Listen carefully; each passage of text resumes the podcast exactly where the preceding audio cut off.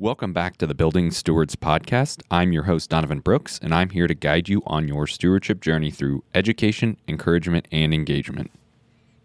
I am glad to be back with you. I know it's been a while since I have recorded an episode and pushed some content out there. I have been sick, I've been busy, I've had client meetings, and the business has just been taking up some time. So I'm super glad to be with you and to push this episode out. So, in honor of Teacher Appreciation Week, I thought it would be fun and helpful to make an episode for all you teachers out there. You are appreciated, you're underpaid, you are, again, underappreciated at the same time but you are valued. And I wanted to create something that would benefit you. So I wanted to create this episode for all you teachers. And just generally speaking, this will be for mostly public school teachers. I know there's a lot of private school teachers out there, and there's a lot of intricacies and nuances with teachers in the private sector, if you will.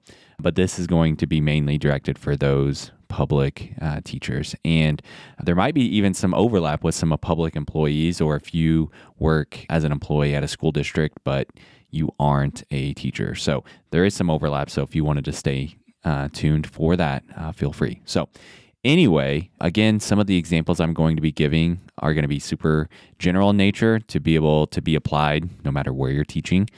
And uh, I'll be using kind of Missouri as an example state because one, I know about the the, the school system in general um, and kind of what is in force for the state, but also I do have some teachers that um, and friends and, and clients that you know work for the state of Missouri and um, are involved in that manner. So anyway, that's what I'll be doing. But again, uh, I'll try to keep it general enough to for you to apply to your personal circumstances. So, anyway, let's dive in. A lot of these topics uh, were things that I came up with that I wanted to address, but some of them are questions that I heard back from people on social media. So, it's going to be kind of a blended episode. So, first of all, wanted to to jump in and address cash flow. This was a, a, topic I really hadn't ever thought of, but I had a, a friend on social media that wanted to hear my thoughts about cash flow. So, unbeknownst to me, every school district has different pay periods. Um, I see a lot of monthly pay periods, but I heard that there were biweekly, even semi monthly versions of, of pay periods, and even some school districts that will get paid three times at the beginning of summer to cover the entire summer, which is very strange to me that they would pay everyone up front at the, the beginning of summer to last them through the summer. And so that was really strange. So my friend said that he gets paid three times in June for June, July, and August. And so yeah, if you don't have a plan for what that looks like, it can be hard to navigate. So, anyway, cash flow, I recommend using uh, a tool called YNAB. It's short for You Need a Budget. And what I love about it is one, uh, there is a learning curve, but one, once you get through that learning curve, it's super easy to use and it just makes sense because it forces you to budget the income that you have and receive. And so, as that income comes in through your bank account and flows into the tool, YNAB, it's going to say, hey, you need to give every dollar a job and make sure that you're on top of it. Make sure this is planned for accordingly. And so, for people that get paid in advance like that, this could be a great tool to fully fund some of those necessary expenses uh, at the beginning of summer that you know you'll need to pay throughout summer, like mortgage or utilities or insurance or what have you. Another thing I will hit on about cash flow and just getting paid is oftentimes when it comes to getting paid you get paid after the fact right? You get paid after your your service that you've completed which is pretty normal for all of us that work jobs. Very rarely do you get paid up front unless you're self-employed uh, or a contractor. So since we are getting paid after the fact you should be working to a place that your paycheck is paying for future expenses. So if you're playing catch up, if your paycheck at the end of the month is to cover your expenses from that month, you're doing it wrong. You're you're you're backwards. You're trying to play catch up constantly and I can't imagine the anxiety and stress that this causes. So if you get paid at the end of May, that paycheck at the end of May should be used to budget for June's expenses. And so this is another thing that YNAB can lean into and it's kind of one of their kind of main principles is getting you to a place of being ahead. And the burden that I've heard from clients the burden that this lifts is crazy. And the stress and anxiety that it removes, knowing that your paycheck is for the next month, for the next month's expenses, is a huge benefit. And so that's one thing I would say here is if you're playing catch up, whether it be you know because you get paid twice a month or because you get paid at the end of the month, um, work towards living beneath your means enough to where you can get ahead and use those paychecks for the future expenses. But when it comes down to it, the goal here is to have a plan. Have a plan, have a plan, have a plan. You need to have a plan. If you are getting, again, paid simultaneously for an entire month's worth of, of work, you do a year's worth of work in nine months. And so, if you're getting paid for those three months up front, you need to have a plan heading into summer.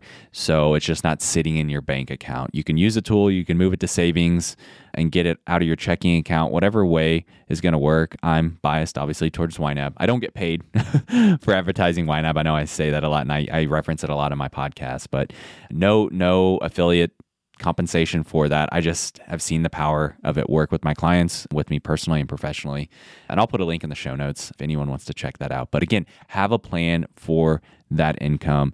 Your income, your cash flow is the foundation of the rest of your personal finances. So this is why I stress on it so much. It's why I harp on it. It's probably why people get annoyed, you know, when I talk about it so much. But you can't expect to thrive and succeed in any other area of your personal finances if you don't have your cash flow under control and if you haven't mastered it. So, anyway, that's the main goal. Have a plan and work that plan. Okay, the next topic, which a lot of people chimed in um, and are curious about, and it's kind of a veiled, a veiled component of all you public school teachers, but it's the teacher's retirement and how that works. And so, a lot of questions around this. It can get pretty complicated pretty quick, and every school district, every state is different. So, my recommendation here, my advice here is to spend some time to get to know your appropriate retirement system that has been built for teachers and just go to go to the website go to the website and spend some time looking in the members section of what you need to know how benefits are calculated what factors are used the the guidelines, the rules, the ins and outs, and become well versed in it. And if you aren't going to do that, then you need to be working with someone or have someone in your corner that's going to be doing that for you that can kind of percolate everything down and to bring you in on what you need to know. So, super important. There's a lot of moving parts, and this is something that you don't want to leave up to chance or you don't want to be in the dark about. So, here in Missouri, there are two pension systems for public school employees. So the first one is for teachers, it's PSRS. It's the Public School Retirement System of Missouri. So that is for teachers, the public teachers in the system. The other pension is for public education employees, and that's the Public Education Employees Retirement System, also known as PEERS. And so this is every other public education employee that isn't a teacher. So think of, you know, principals, secretaries, cafeteria staff, transportation service. Think of those types of employees. So your state, your system probably has something pretty similar, but here in Missouri, those are the two systems.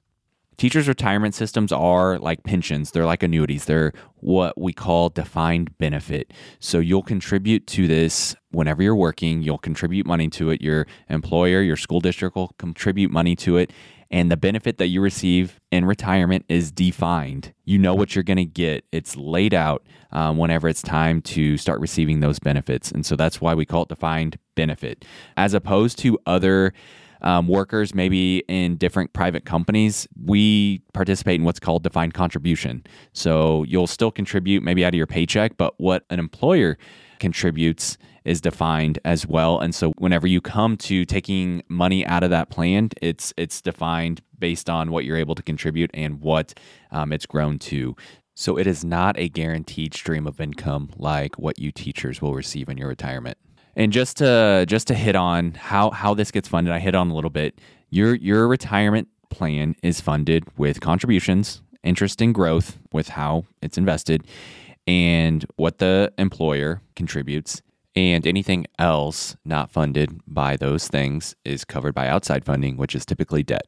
So, one, one important thing to, to realize and understand is how funded your pension plan is through your state or system. And I say state or system because sometimes bigger metropolitan areas have their own pension system that doesn't necessarily participate in the same system that is run by the state. So that's if I if you hear me toggling back and forth, um, it's because I've seen that and that does exist. So, but kind of a, a little side note is it's always good to know how funded your specific pension fund is, and not funded by you, funded in general, which means how much is that pension fund pre-funded by contributions? It kind of is a, a, metric that kind of shows the health of the pension fund. A higher pre-funded amount means it's in good health. It has enough money. It has a higher likelihood to continue to pay out benefits to current retirees and future retirees. The lower funding percentage ratio means it's more at risk. There's a lesser likelihood that it'll be able to, to pay out those benefits. So here in Missouri, I checked the funding amount for the PSRS fund is 84%. So that's, you know, pretty I nothing nothing to be worried about necessarily in that in that range. So 84% of that fund is pre-funded through uh, retirement contributions and um, interest. So any amount that's not pre-funded has to be funded with outside funding, which is normally debt. Or retirement benefits have to be reduced. And so we see that as a dangerous and precarious component of these pension funds. So I won't get into it too much, but I don't know if you remember the the Michigan or the Detroit pension fund bankruptcy that happened, and a lot of the teachers were affected up there and a lot of public workers. This is what happens when you don't get the pension fund pre funded enough and you rely too much on debt. And so, also, right now, Chicago is going through a pension crisis, and they have a lot of issues going on at that level. Uh, one thing to note too is that normally in the private sector, when a pension fund defaults or can't pay out the benefits, insurance steps in. Typically, they have to pay uh, an organization called the Pension Guarantee Benefit Corporation. I may have transposed some of those letters, but they pay insurance to be able to ensure that benefits can be paid out to retirees and the rightful owners of those benefits. In the public sector, that doesn't exist. And so taxpayers foot the bill in that manner. And so that's another thing to kind of consider. I know I've kind of belabored the point, but knowing the funding amount of your appropriate system and state is important to know. And even if you're looking at being mobile and teaching and, and bouncing around to maybe different school districts, depending on where they are, that's something to know beforehand, before maybe stepping into that situation. You know, you need to know if you're going to an area that has a low funding rate because there's a chance that that could default or there could be a chance that you don't get your full retirement benefits under that program.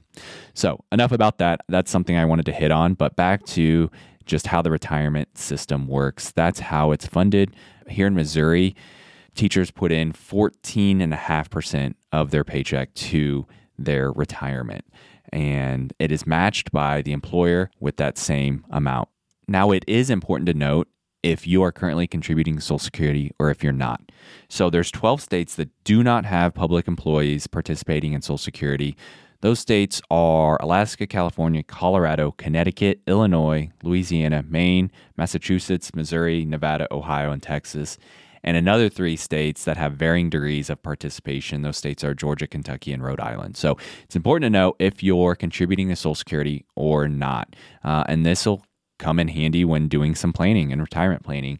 And so start planning if you're one of those states, or you can look at your pay stub and see if Social Security's being withheld or not. So, Missouri, for example, teachers aren't paying Social Security. And that's important to know because come retirement, you're not going to have a Social Security benefit if you don't have any other covered employment through Social Security. So, states can only do this if the benefits that they're going to pay out to retirees is going to be kind of match or better than the Social Security benefit that they could receive. So, what this comes back to is that the employer is again, ponying up and contributing enough to ensure that the benefit that teachers re- receive in retirement is going to be what they could receive via Social Security, be at or above uh, what that retirement benefit would look like. And so, a perspective to have is in some of these states, in one of those 13 states, you may not be contributing to Social Security, but it's kind of built in per se. So, in Missouri, you contribute 14.5% you're not contributing to Social Security, but it's kind of shifted from contributing to Social Security to contributing to your pension plan. So of that 14.5%, you can kind of have the perspective that 6.2% is what you would have been contributing to Social Security, but now it's just going to your teacher's retirement. And then you can net that out and just see you're probably closer to 8% of your own savings. So that could come in handy when you're looking at and evaluating how much do I need to be saving additionally to kind of fund my retirement goals. And then also, side note, as I was doing some research, there's some intricacies with Social Security. If you are eligible, you know, eligible, you go through, you're eligible for teacher's retirement, you didn't pay in, but also maybe at some point in in your life you've actually accumulated enough work to qualify for social security benefits. And so this is what i had down. For those that have enough quarters to qualify for social security but are also a public service employee the windfall elimination provision can be disruptive in calculation or receiving Social Security benefits even when eligible. So, just because some of the nuances they use when calculating those Social Security benefits incorporate a lot of these provisions. So, in, in this case, the windfall elimination provision, because of the nature of the income that you're receiving, it's going to impact maybe some of those calculations or payments of those benefits. So if that's the case, if you're in that, you know, scenario or you're going to be moving in that scenario, make sure you get the right professionals in your corner to make sure that you're you get everything that you're due. And if this applies to you, I'll plug some resources in the show notes that you can do a little more reading to determine how this impacts you. Okay, so back to the teacher's retirement plan. So when it comes down to your benefit and actual calculation of it, one, I always recommend check your annual statements that you get every year. Make sure you're getting these statements saved. Make sure you're saving these copies every year's. It's, it's great to reflect back on. It's great to confirm that the accurate information is being relayed to the state. It's it's great to just be able to see some of those projections of what your benefits can be come retirement. So make sure you're saving all those statements, whether it's the paper statements or logging in each year and, and saving those. So when it comes down to the calculation of your actual benefit, they're taking into consideration three factors when calculating that retirement benefit. One is called the final average salary, the next is your years of service, and the third is the benefit factor, or sometimes called statutory multiplier. This will be a percentage. And so those are the three main factors when calculating your monthly benefit for your retirement. So the final average salary is, is some sort of average of your salary. So different states and different systems calculate this a little differently, but what they're trying to come to is the same kind of component. And this is this final average salary. So, Missouri, what they do is they take your three highest consecutive salaries. So, you, if you go down in your service, um, you go to your earning history on your statement or your portal, and you find your three highest consecutive salaries you take those, you add it together, add those three salaries together, and divide it by 36. And this is going to get a monthly final average salary. That amount multiplied times your years of service, multiplied times the benefit factor, is going to get your approximate uh, monthly benefit in retirement. Now, this is where the calculators, the benefit calculators, come in handy because if you are still a ways away from retirement, it will it has some built-in features to help calculate what a potential benefit will look like come that retirement time for you. So, again, using your salaries from today may not give you the best accurate view, but I know they have a couple options. At least in Missouri, they give you a couple options of um, helping you project out what that might look like. Again, every state calculates this a little different. Every state might have a different benefit factor or statutory multiplier. I know our neighboring state, Kansas, uses a different amount for that multiplier and they calculate the final average salary a little different. So, but that's the main kind of formula, if you will. Again, do your own due diligence and going in and doing your own research on on how this is calculated for you. But that's kind of the main framework that we're seeing with you know these pension type defined benefit plans. Okay, I'll have a little bit more about benefits and, and payout options here in a little bit, but I want to head into vesting and what this means. So, vesting means you're eligible to receive retirement benefits from your state or system.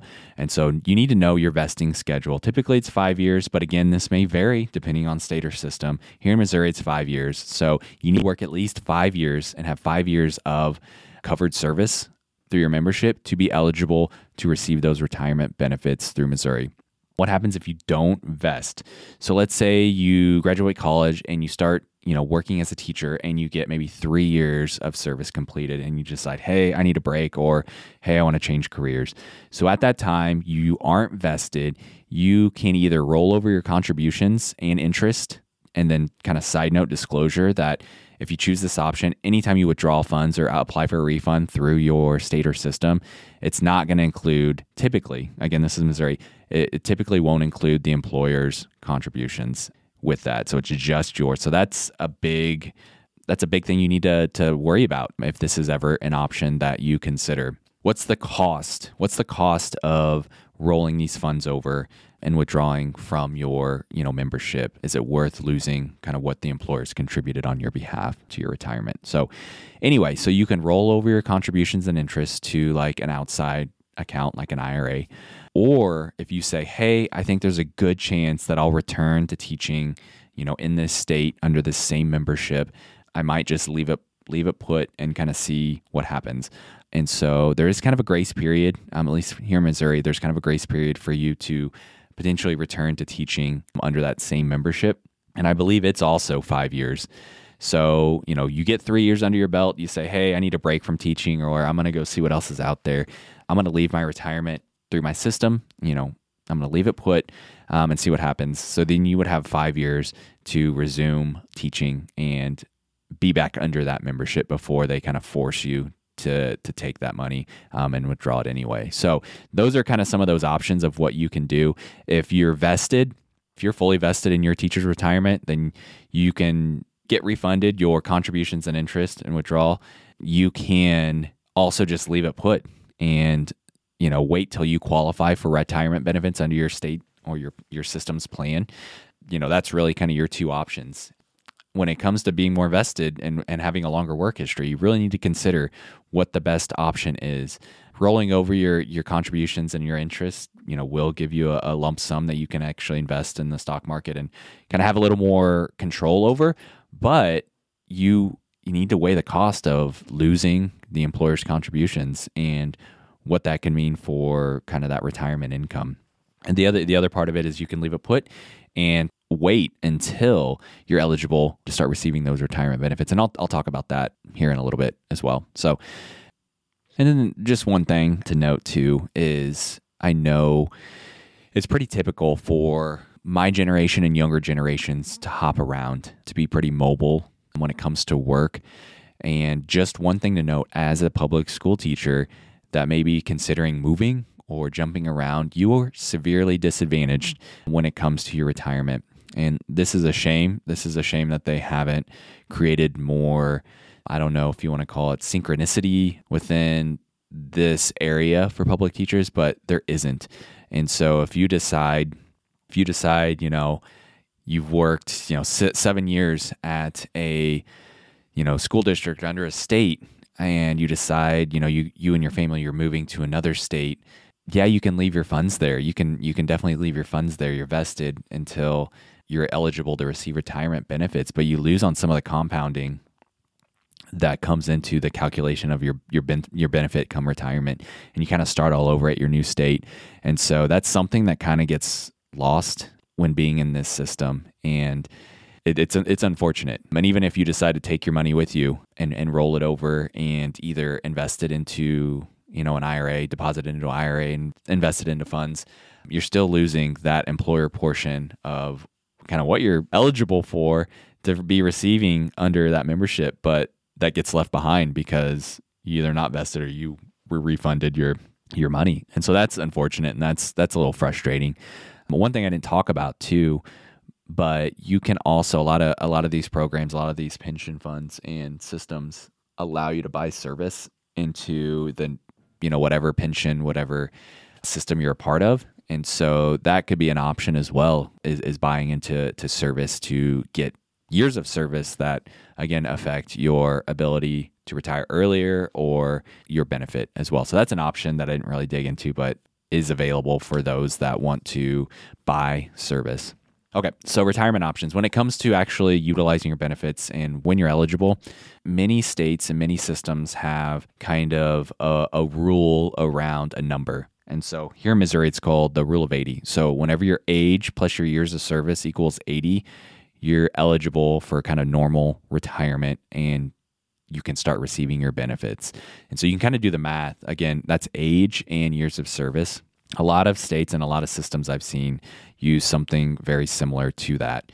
And so that's something to kind of keep in the back of your mind. And it applies, you know, to everyone. So if you get started teaching later in your life, you know, maybe a, a, a career changer, this is still something that applies to you. Rule of 80. So that is, um, yeah, something to be mindful of.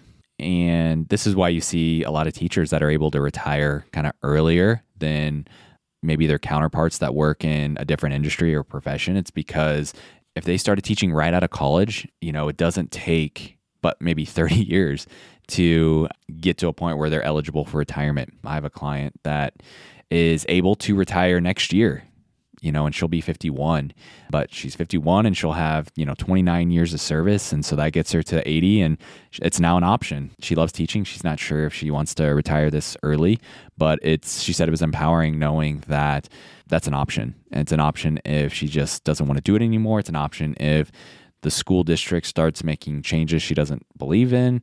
It's an option. And that's, that's what's cool about this option. So I do want to address something that has been floating around, and it was actually brought to my attention by this same client. Just some misinformation around being retirement eligible through your your retirement system. So, some misinformation that I heard was it no it no longer makes sense to continue teaching once you're eligible for retirement. And so the misinformation was is that your benefit didn't increase once you hit that retirement age when you're eligible. And that's just not the case. And so if you go if you remember back to the formula talking about your your final average salary, your years of service and the multiplier, like you can see how years of service as that number goes up it, it changes the final output. As your final average salary goes up that changes the output.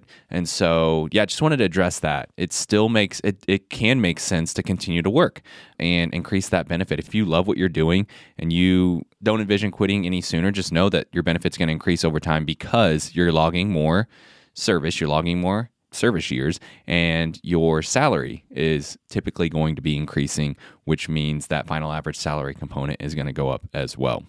And then, even on the back end, um, again, I said that a lot of these projections are based on tables and actuarial statistics. So, the longer that you work, they're actually compressing the benefits that you're due to receive. And so, again, that is going to put some upward pressure on the amount that you're due to receive in a shorter amount of time. Anyway, talking more about retirement options when it comes to actually receiving retirement benefits, there are a handful of options for teachers. So you can take the single life option. And so this is really just your monthly payment paid for life.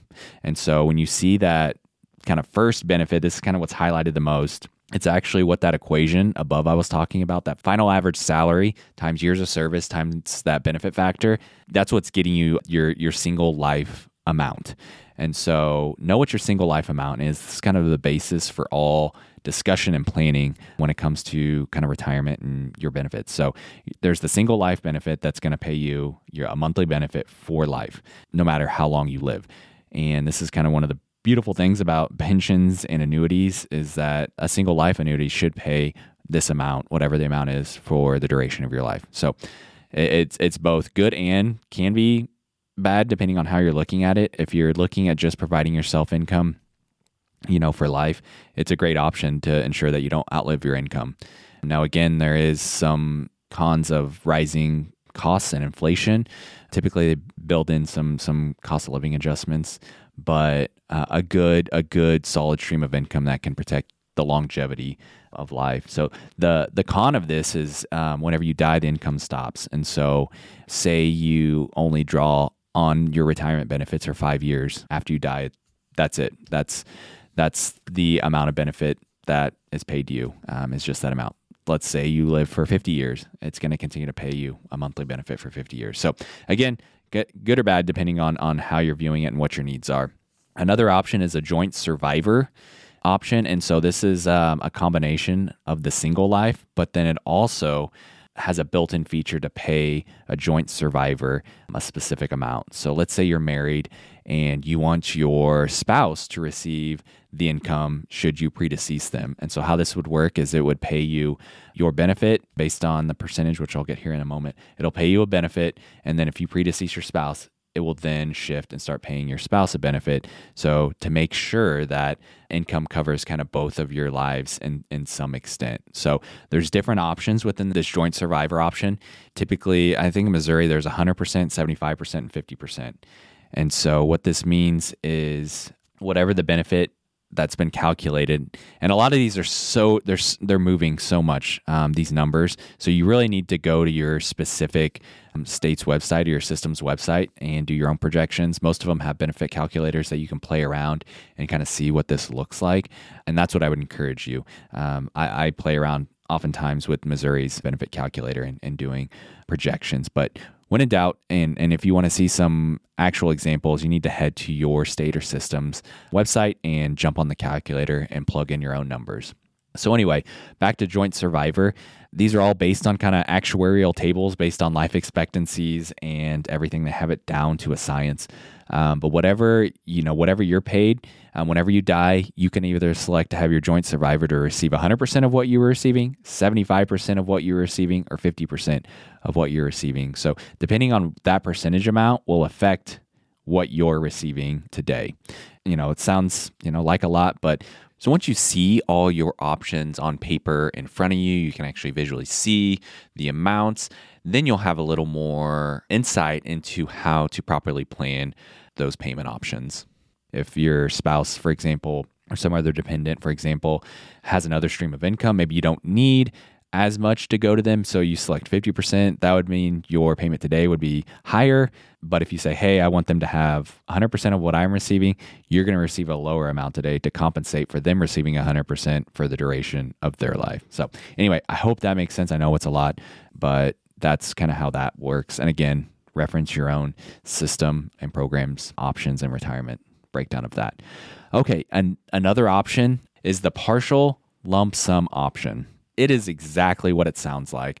If you select this option, and there's typically a couple different options under the the partial lump sum, it's like maybe one, two, or three years. I, I can't remember. There's there's different options. You have to reference your own program. But what they'll do is they'll issue you a partial lump sum that you can actually roll over to an outside account and then you have full control over and you can invest it on your own. You can withdraw from it, you know, as you please. And so typically whenever you start drawing your benefits, it's locked in and what you lock it in at and what you choose, like that's it. Like it's there's there's no flexibility outside of that. You can't take any more money out of it. It is kind of set it and forget it. With the partial lump sum option, this allows you a little more flexibility and having more control over some of your funds. So they'll give you that lump sum. You can again put it in an outside account, invest it. You can um, withdraw a little. You know, you can have you have freedom of withdrawing the funds when and how you please um, and how it's invested. Uh, but then you'll also still receive, um, you know, a, a single life um, amount. And so it's not one or the other. It's it's both with this partial lump sum option. They're not going to let you take all of the money out of the pension fund of your teacher's retirement. They're only going to give you a partial lump sum, and they're going to say, okay, based on what you chose, um, which option of the partial lump sum, you're going to get um, your single life um, amount is going to be adjusted according to that. And again, they have tables, and it's all you know done um, actuarially and down down to a science. And so so there are a handful of reasons why this could be a suitable option for someone um, or a couple. And the first one is they want to leave an inheritance, maybe to their beneficiaries, their children, or, or what have you. They want to be able to pass on some assets to those that they care about. The next is maybe they don't depend on this income stream to outlive them. So, this would be if they had multiple other income streams, like maybe the spouse has Social Security, maybe the spouse has their own defined benefit plan or a 401k or some sort of other retirement savings. And so, one of the prime benefits of teacher retirement and kind of these annuity and defined benefit plans is they will pay the benefit for life. And so with the partial lump sum option, you're reducing, you're taking a lump sum, but you're reducing the amount that you're going to receive in the monthly benefit. And so that could be another reason is they don't depend on this income stream to outlive them. And the third reason is they foresee more variable expenses in retirement. And so if you take the single life option, you're getting that stream solely. So in retirement, you're more fixated to that stream and living within that limit of income. But what happens if you need to take out lump sums in retirement to pay for this or that? You're out of luck with a with one stream of income with one single life benefit. But if you have a lump sum option, you take it out and you invest it, you have flexibility to withdraw from that IRA. Um, I use out I said outside account a lot of um, referencing, hey, you can roll over a partial lump sum to an outside account. When I say that, I'm referencing a traditional IRA. But with that, you have the flexibility of withdrawing from that traditional IRA to pay for those variable expenses that may pop up in retirement in which you would need to cover. I guess I just thought of this. Another good reason to choose this option is if you're not very confident in your state or your system's retirement and, and funding projection. So, again, you heard me talk about the funding health of a pension or retirement system earlier. So, if you're in maybe a state or an area that has had trouble historically and it just doesn't look good long term, if you're able to take money out of it, it may be a good way to protect yourself a little bit and take some of your eggs out of that basket and allow yourself to at least have a portion of that that can't be lost or can't be reduced and that you can invest on your own and, and have a little protection in that same vein. So, anyway, that is a little bit about the partial lump sum option. The last option is um, what's called term certain. And you don't see a lot about this option. It's probably the least popular out of all of them. But term certain is exactly what it sounds like. They will pay out the entirety of what you're eligible for over a certain term. And so if you select 10 years, they'll pay out everything that you're due over 10 years. And so the benefit of this is you can be you can be certain that you're going to receive everything that you're eligible for over that term. And so you have a beneficiary on file and even if you die in 5 years, you know, it'll continue to pay out for that next 5 years. And so unlike the single life option, it can continue to return the money that um, and pay the money of, of, your retirement, you know, past your death. It could be a great way just to accelerate how much money you get out of the plan at a quicker pace. And so, again, there's more tax implications of taking more money out sooner in a smaller period of time. You you know, risk being pushed into upper tax brackets. But again, this is a very personal decision, and maybe it works for whoever's you know considering it. Um, but again, you got to kind of plan strategically of why this is being chosen and kind of what the protocol is going to be and, and the planning possibilities around this. But again, term certain in general means that the benefit of what you're eligible for is going to be paid out within a certain term. Okay, so that was a lot generally about retirement systems of public school teachers. I know it was a lot, and hopefully there was some nuggets in there that you were able to understand and benefit from. But again, let me know if there's anything you want to hear more about or any clarifications around some of those, you know, teachers' retirement systems and programs. Okay, next, I wanted to talk a little bit about student loans. So, have a plan for student loans. And for public school teachers, a big question that you should be asking yourself is yeah, what's your plan for student loans? But if you have them, and then if you are going to try to obtain public service loan forgiveness. And so, public service loan forgiveness is a program that was created by Congress that would forgive loans for public service employees if they met certain criteria. First, you need to be employed by a U.S. federal, state, local, or tribal government, or you need to be employed by a not for profit organization. So if you don't meet any of those criteria, then you are out. You can't qualify for public service loan forgiveness. If you're a teacher in the private sector, then unfortunately you can't qualify unless you transition to becoming a public school teacher. And so most public schools are government entities and uh, are funded by taxpayers on taxpayer money. So that would qualify. Again, do your own research. Don't take my word for it. You need to know specifically if your school district, your employer, qualifies as a 501c3 or a government agency that would qualify under this public service loan forgiveness. One thing that's been discouraging is seeing how few applicants are being approved for public service loan forgiveness. So, for one reason or another, they're missing on the criteria. And so, if you're pursuing this, you need to know for certain, you need to make sure that you're doing everything right. The the worst thing that could happen is you get through 10 years of service and then you go to apply and you get denied because you know you missed part of the criteria and all of a sudden it becomes a lot harder and you've just changed your timeline and everything's changed within your personal finances. So if this is a route you're going, you need to know for certain that you're going on the right path for this. Another piece of criteria is you need to be working full time. So if you're working part time or you're a long term sub, unfortunately, this will not count. Another piece of criteria is that the loans that are being forgiven, they need to be direct loans. They need to be from the direct the direct loan program. And so again, this comes down to just knowing exactly what types of loans that you have. Have a tight rein on, on, on knowing this. And so log into your accounts and look at all your loans and know which loans um, and what types of loans that you have. So direct loans are the only ones that qualify for this program. And there's no other way to put it. Private loans don't count. There's some FFEL loans that are older in nature that don't count. And so just know that direct loans are the only thing that qualify. You can do some consolidation. There are ways to consolidate loans into a direct consolidated loan, but you need at least one direct loan in order to consolidate your other loans into a direct consolidated loan. And you need more than one loan to consolidate a loan. So, which speaks for itself, but that's just the rules. Just wanted to make sure. The next requirement is that you need to be repaying your student loans based on an income driven repayment plan. And the reason being is if you repay your student loans based on a standard or anything other than income driven repayment plan, then it's just not going to work in your favor. You're going to end up not either not having anything to repay because you've already paid it off, so there's nothing to be forgiven, or you're going to end up repaying way more than you actually need to, which is just going to cost you money instead of having that money forgiven.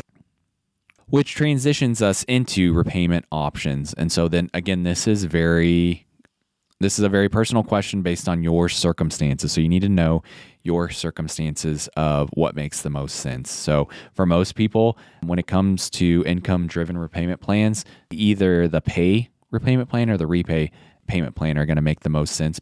And these monthly payment amounts for both the repay and the pay plans are going to be based on your discretionary income and it's going to be capped at 10% of your discretionary income. Now, I'll put some more resources in the show notes about how discretionary income is calculated for this purpose, but just know it involves the federal poverty guidelines and your adjusted gross income. So, again, I'll put some information in there in the show notes about um, kind of the formula that's used to calculate this. But again, these plans are going to cap your payment at a maximum of 10% of your discretionary income. If you are a single filing status for tax purposes, or if you're married and file your taxes jointly and your spouse's income is pretty similar to yours, then repay is likely going to be your best option.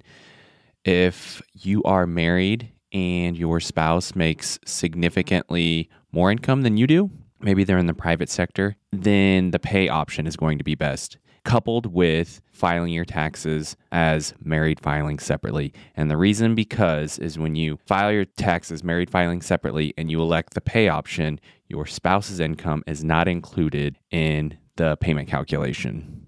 This means you will have lower payments because they are just basing your repayment amount based on your income, and thus you will have more forgiven do your own research, do your own due diligence, or work with a qualified professional that can help guide you through this process. But know exactly how your income and how your situation, even if you're married, how your spouse's income, because that comes into calculation, how that's going to affect your payment amount, because the the least amount you can pay means the more that's going to be forgiven long term. Okay, one last piece of criteria for uh, public service loan forgiveness is that you need 120 qualifying payments. And so a qualifying payment is a monthly payment that fulfills one of those 120 payments. So the 120 payments equates to 10 years. So one monthly payment times 12 is 12 payments a year times 10, 120.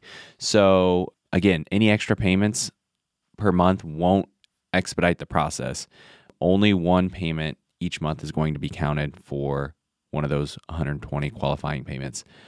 Also, any months during the present and previous administrative forbearance count towards those 120 qualifying payments. So, hopefully, if you are pursuing public service loan forgiveness and your loans are in forbearance, hopefully you've been accumulating those months. So, as as qualifying payments. So, again, do your due diligence, check with your servicer to make sure that everything's being tracked and recorded accordingly, um, because you definitely want to get that service um, counted. So, uh, a lot of people are getting, you know, a year, uh, even more than a year of qualifying payments towards their public service loan forgiveness through this forbearance. So, again, in order to qualify, you need 120 qualifying payments. One side note is they don't have to be consecutive. And I, I, say that again, they don't have to be consecutive. So if you do five years, if you do five years teaching and you've accumulated 60 qualifying payments, you decide to take a break a year or two, uh, maybe you have a child, uh, you take a couple years off, you resume service, you kind of pick back up and you can start accumulating those qualifying payments again. So they don't need to be consecutive, but you do need 100 qualifying payments, one per month, and it has to be at a qualifying employer, like I previously mentioned. And one side note about forgiveness amounts is that generally before this year, any federal student loans that were forgiven were treated as taxable income. And so there was some sort of tax implication with that. With the new American Rescue Plan, the administration has said, hey, any federal loans that will be forgiven or have been forgiven from now until 2023 are not taxable. And so that's encouraging. That's um, maybe some foreshadowing of what's to come. But just know that temporarily, until anything changes between now and 2023, that any loans that are forgiven are not taxable.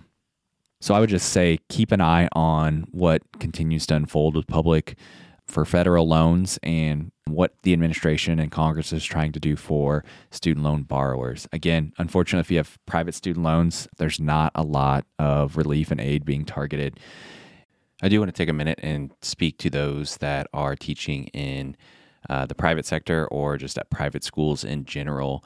Um, so you don't have the same options that are afforded to you uh, because you are teaching at a private school. So you have a couple options. If you ever think that you might end up in the in the public school system, then it may pay off to hold on to your direct loans, continue to pay those, maybe use some of those advantageous income driven repayment plans and see if you ever make your way to the public system.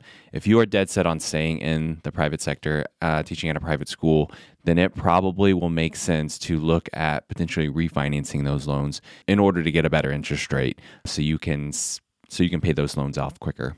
And then one other thing is, like I said, there is a current administrative forbearance for student loans. It is through the end of September. So keep an eye on that. If you're pursuing public service loan forgiveness, these months still count towards your qualifying payments. If you're not, then it is just a reprieve that you can kind of use to help get back on your feet. Or if you're steady and you're able to, you can make payments that are going entirely towards principal. So, again, this is kind of up to your personal strategy and your approach and kind of what your goals are. But again, end of September is when this um, forbearance is good through. I honestly think there's a good chance of it being extended. Now, don't take my word for it, but just kind of what we're seeing about Congress and the administration trying to help student loan borrowers, I wouldn't be surprised if this got extended. And then one last thing about forgiveness and cancellation is just know know all the options that are available to you. Oftentimes there's some other, you know, forgiveness and cancellation benefits and features uh, depending on where you teach, maybe what state you're in. Even at a federal level, there's some teacher specific cancellation, which is a little different in how they go about it. But just know all the options available to you. If you haven't started to do your due diligence on this, know what's available for you and take advantage of what is available for you. Oh, one more thing about just um, student loans and income driven repayment plans and public service loan forgiveness is you need to be certifying your employment every year if you're working towards those 120 qualifying payments. That's just a best practice. Make sure the numbers are clean and make sure you know exactly the details and where you stand on public service loan forgiveness. So be sure to certify your employment every year. If you want to do that at the end of the contract year, great. If you want to do that at the end of the fiscal year, great. Just set a reminder and make sure you're certifying your employment every year. I'll try to put that form in the show notes.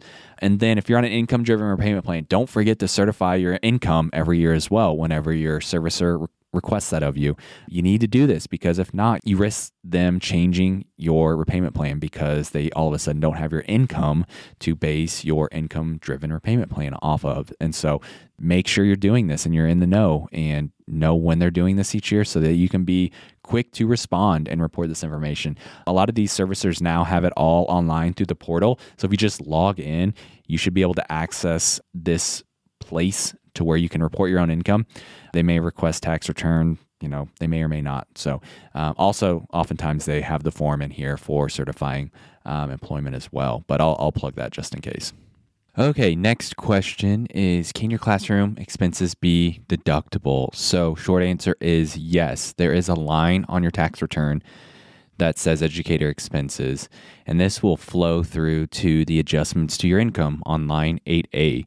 And so that is kind of what that looks like. The caveat is only up to $250 can be deductible, which is menial for most of you teachers that actually spend quite a bit of money um, building out your classrooms with material um, and all the resources that it takes to run a classroom above what you are given through your district. So, unfortunately, that is the limit there. I will say there could be a potential workaround for you, for you teachers that do other sorts of activities. If you have a side business, if you do any tutoring, if you have any other type of service that you do outside of teaching that maybe use some similar and same supplies, that could be a great way where you expense that to your side business or your other service that you do. And then you can actually just give those supplies to your classroom after you're done using it. So this isn't, you know, a, a loophole to say, hey, I'm just going to buy it and expense it maybe to my other business that is teaching related and then just directly use it in my classroom. That's you know, fraud. You can't do that. But if you have a side business like tutoring or some other education type service that you use similar supplies or same supplies, you could definitely buy it, use it, and expense it for that side business. And then after you're done using it, you could then give it to your classroom. And that could be a workaround that I've seen work in other industries and professions when it comes to that type of you know deduction. So anyway, that is that. But short list for most people, $250 limit on what they can deduct. And so if there's no other, you know, way you can deduct some of your expenses, that's kind of what you're left at, unfortunately. Alrighty, some other things I wanted to hit on is um, health insurance. So everything that I've seen with working with teachers is that your health plans, your health insurance, your health plans are, are pretty mediocre. The cost for it is typically free or very cheap. It's kind of provided you know for you from the school district which is nice. They bear most of the costs there. But in regards to you know the deductibles out of pocket max maybe some of the coverages you know underneath that plan it's pretty mediocre. And so all this to say is that if there's a cheaper better option available to consider checking with that i know uh, one thing that i kind of had on my mind just as i work with teachers and even just building out this piece of the podcast is checking with your school district to see if you can forego and opt out of health insurance in lieu of a pay raise in proportion to the same cost. So, again, not every school district you know does this or state allows this. I kind of put out some feelers to some colleagues in the profession and there was mixed signals um, kind of mixed feedback. Some school districts and states you know don't allow it. Some have seen it before and so the reason why you want the pay increase is obviously you're foregoing that. You want to get compensated for that. But health insurance is actually factored into your retirement salary when it comes to figuring your benefit. And so you do want to make sure that that is covered. But then on the other on the back end if you have a, a better and cheaper more affordable health insurance plan available to you maybe through a spouse you may have on an aggregate level you know cheaper cost for insurance but uh, a lower deductible you know between everyone in your family maybe a lower out-of-pocket max and better coverage uh, through the health health plan so anyway just something to consider again, it doesn't hurt to ask questions and, and find out if there's any opportunity there. Okay, someone had asked, should they be doing any extra savings when it comes to retirement? So you are, you know, default doing your standard X percent, depending on what state you're in. Missouri, it's 14.5%. We can kind of net that out to, you know, take into consideration not paying into Social Security. But should you be doing additional savings on top of that. So this again, it's a personal question. It comes back to your personal goals, your family goals, and kind of what you're trying to accomplish. And so this kind of where it comes into projections and having some conversations about, you know, will this be enough, um, and what do we want, you know, that that retirement, that paid work optional time to look like. If you do want to hedge and do additional savings outside of your traditional teachers retirement, you're more than welcome. Um, if you say, "Hey, I'm not, I don't necessarily trust completely my system or my state in the teacher's retirement, so I do want to have something as kind of a, a, a safety net there," then you can definitely save outside of your teacher's retirement. So what this would look like is you can save in kind of tax advantaged account like a traditional IRA, Roth IRA, depending on you know, if you want to pay taxes now or later, again, this comes down to tax planning and what makes the most sense for you and your family. A lot of times through your school district, there's 403Bs and 457Bs that are offered, and these n- nothing necessarily wrong with these vehicles, but they're often administered by insurance companies, and they're very costly because of how they're administered. Typically, there are expensive funds, you know, within these accounts. Just to be completely blunt. Insurance funds, funds created by insurance companies are typically very high cost. So you're not typically going to find any indexed funds, cheap index funds within these plans. They're typically the the um, proprietary funds that these insurance companies are running. So nothing necessarily wrong with those type of accounts. It's just super costly. So I would honestly consider looking outside of those types of accounts first into IRAs, or if you have a spouse, uh, uh you know, increasing savings in their maybe 401k if they have one available to them. So again, this is comes down to your personal situation. Do a little research, see what you have available to you. But it could be an option if you ran if you ran out of other options. It could be something where you fall back on say, hey, everything else is going to be saved in a 403b and and or a 457b. So again, the difference between the two accounts, 403b is a deferred annuity, so you save money into this account, it can be invested you can always roll this account over into a traditional IRA or a Roth IRA depending on the tax type, but then it can also be annuitized similar to kind of what your teacher's retirement ends up being like come retirement where it just kind of pays a stream of income. The 457 plan is deferred comp and it's kind of similar. You you defer comp, you have you know pre-tax or uh, after-tax component to it. But what's nice about this is that you can access it before 59 and a half should you need it without triggering any penalties. Now you'll still have to pay taxes on any, you know, gains within that account. You also may have to pay income taxes on any money that is withdrawn from the account that had been that a tax deduction had been taken previously whenever money was contributed to the account but it could be a nice tool to use in your toolbox if you need a vehicle to, to be able to, you know, shelter some income. Okay. Uh, and then one thing, one last thing about that 457 plan is that employer contributions do count towards the annual limit. So if you have a 457 plan or you have a, an employer that's contributing to that on your behalf, those contributions do count towards the annual limit. Okay, there was a question about some concern around not contributing to Social Security, being in one of those states that I mentioned earlier in the episode. Just some concern about not having that income stream in retirement since some states aren't requiring teachers to contribute to Social Security. And should that be a cause for concern? So I don't think it's a cause for concern because one, it's pretty much being absorbed into your teacher's pension plan. So um, either way you look at it, you have government involvement that's in charge of paying out retirement benefits. So whether you're looking at your state government or the federal government, there's still government that's in control. And when it comes down to it, it's taxpayer funded. It's it's on the backs of taxpayers and the participants. So I wouldn't be concerned about that.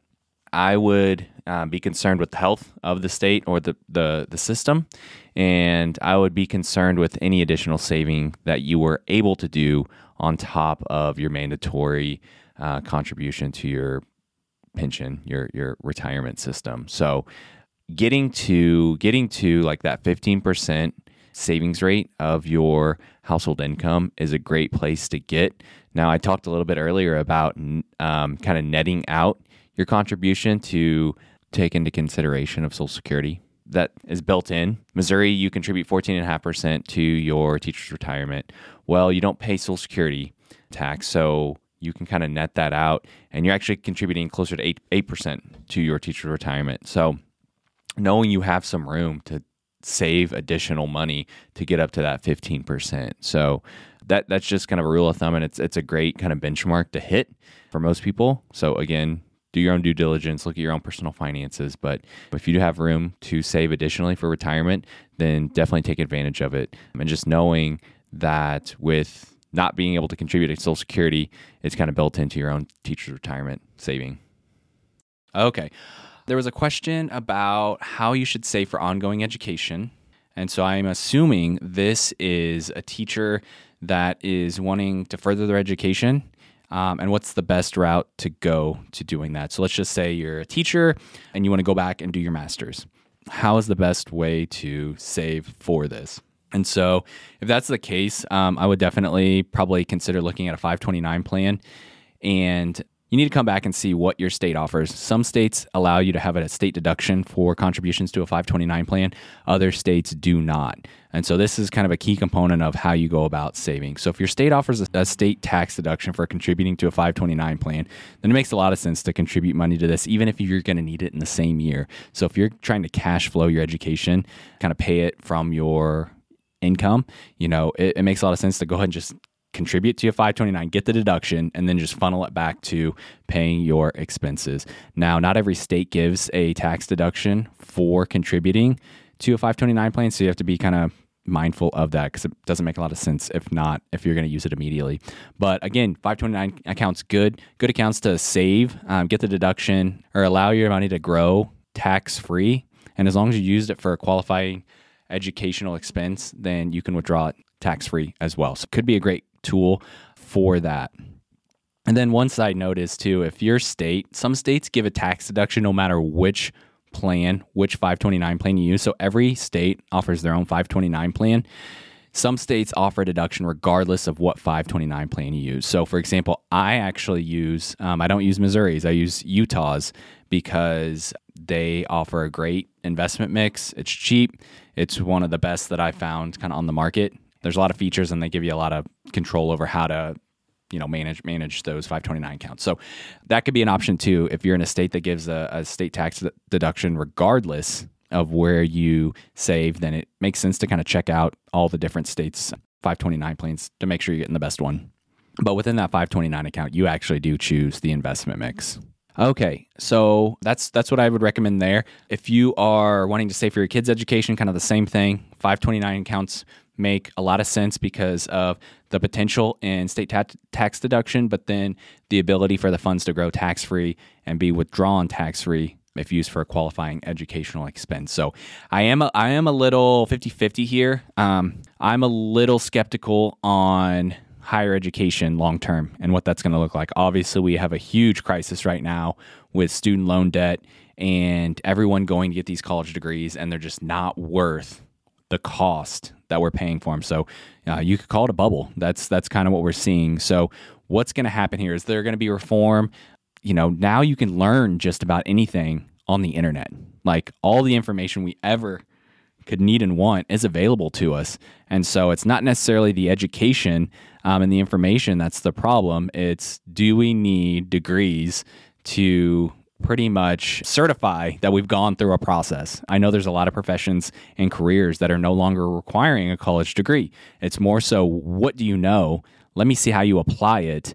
And that experience is enough. Like I know the computer science industry, I know like software uh, engineering, and that whole you know industry is more and more about what do you know and what can you do as opposed to show me your college degree. So anyway, long story short, I'm I'm a little hesitant to say, hey, we should do all of our saving within a 529 plan, you know, for the future because who knows? Who knows what's what that's going to look like? Who knows if the government is going to reform some of these accounts to allow them to allow us the flexibility to take these funds out without being penalized in the future. So it'd be a little different if there was some provisions now where it was like, hey, any unused 529 plans could be rolled into an IRA uh, or a Roth IRA. That'd be a little different. I'd be a little more gun ho of like, okay, yeah, we can definitely fund these 529 plans if we are really, if we really want to help kind of, you know, fund an education and, and having kind of a safety net. But right now, there's just too many unknowns. So,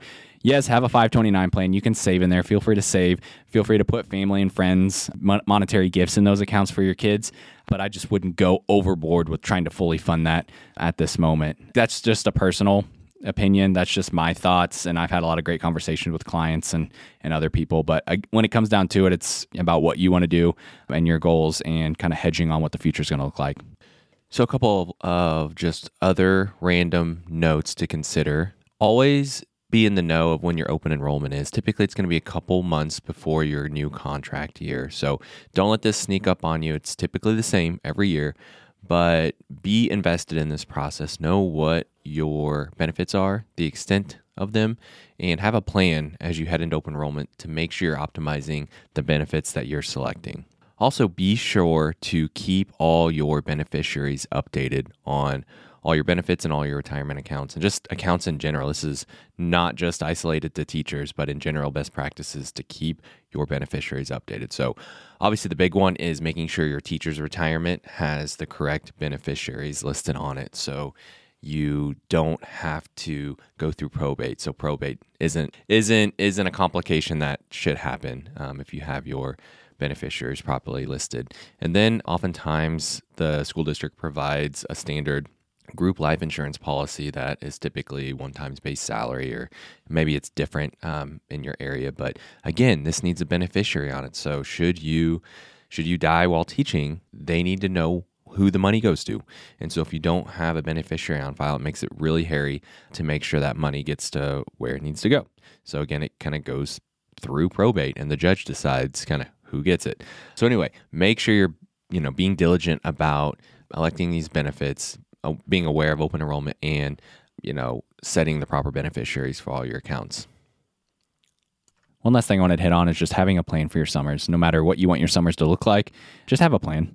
I know you guys just work so hard in such a, a, small, condensed period of time. I think I mentioned earlier, you guys do a year's worth of work in nine months.